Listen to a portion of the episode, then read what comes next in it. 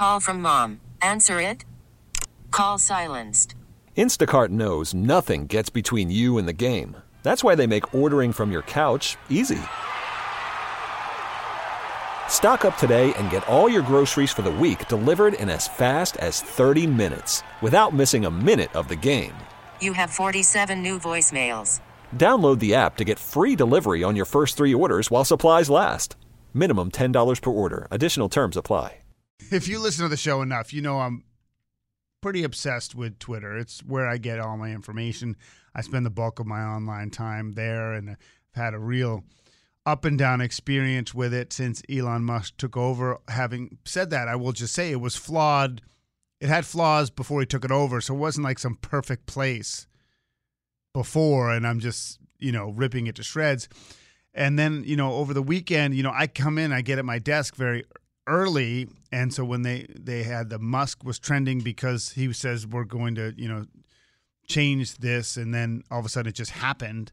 You know, I was the, one of the first, you know, I did it at 4 in the morning. So I was I saw it really early on and it's just X now, the bird's gone and some people are going crazy. Some people think it's stupid. Some people think it doesn't matter, and some people think it might actually end up being okay or a good idea. I mean, it's the range. I, I think sentiment is is is majority negative, but not all negative. And I really want to talk about this a little bit more.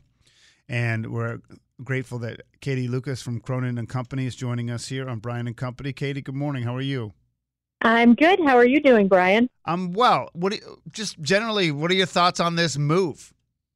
uh, well, it's certainly a move. Um, it could go. I, I agree with your assessment up front. There, it could really go either way. X feels like a bigger idea than Twitter, so you can see kind of where he's going with it.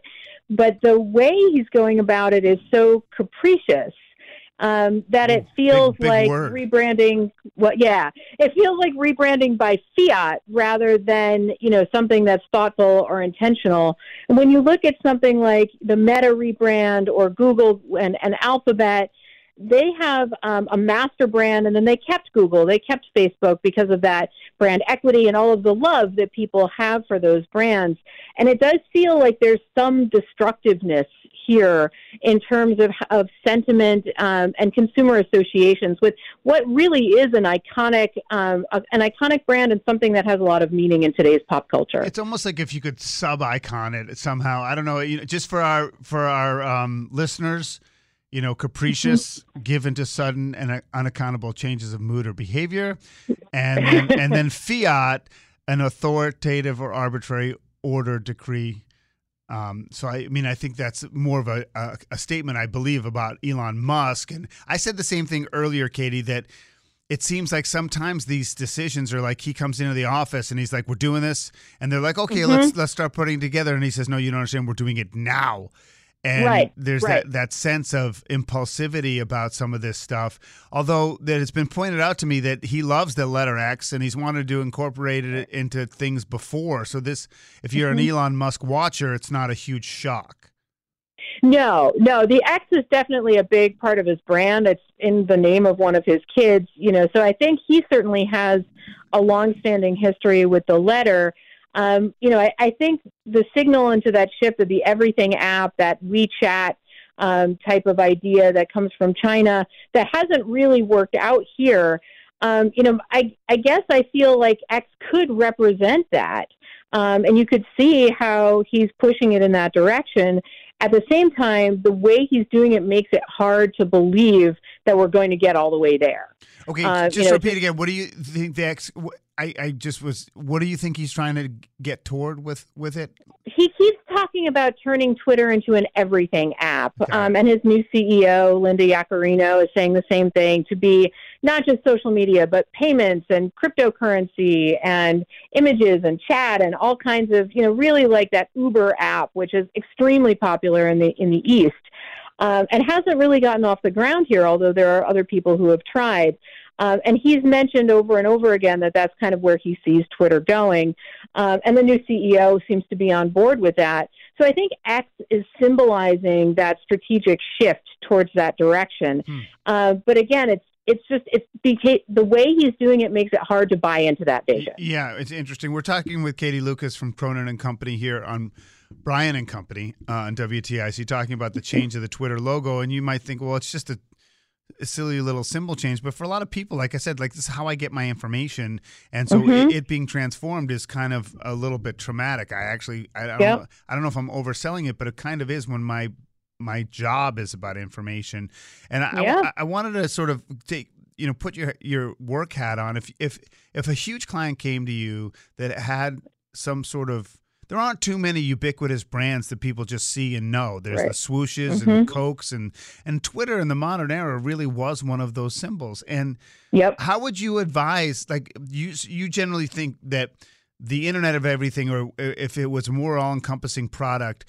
you should be closer to doing that before you change the branding right that sort of was your Oh yeah. point before Oh yeah. how I would mean, you have certainly, consul- how would you have consulted this if somebody came to you and said we want to do this what would you have said Well, first you want to outline the goal. So if that's if that's the goal, that kind of everything app, then you need to have some steps to get there. You know, right now Twitter is one thing and one thing only, and it's been that one thing for 20 years.